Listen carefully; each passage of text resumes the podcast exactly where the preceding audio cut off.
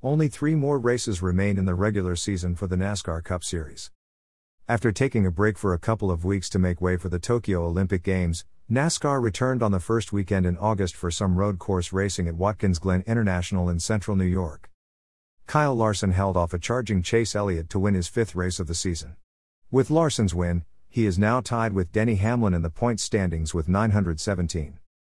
At the end of the season, NASCAR will reset the points for the 16 playoff drivers to 2,000 plus any stage and race win playoff points. The playoff drivers will also earn bonus points depending on their position. As it stands, Kyle Larson would top the list of playoff drivers with 2,052 points. Second place driver Martin Truex Jr. would have 2,024 points. With Larson's win at Watkins Glen, Chevrolet has a total of 12 wins for the season and leads the manufacturer's points with 852. Ford is 63 points behind with 6 wins and 789 points. Toyota has 5 wins this season and 787 points. Most of the Chevrolet wins can be credited to the four Hendrick Motorsports drivers, all who will be a part of the playoffs. Only three spots are open in the playoffs after there have been 12 different winners this season.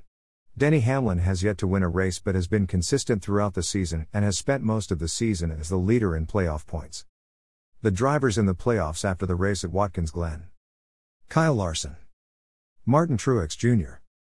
Kyle Busch. Chase Elliott. William Byron.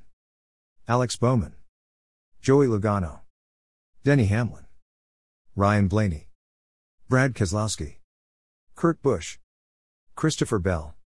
Michael McDowell. Aric Almirola. Kevin Harvick. Tyler Reddick.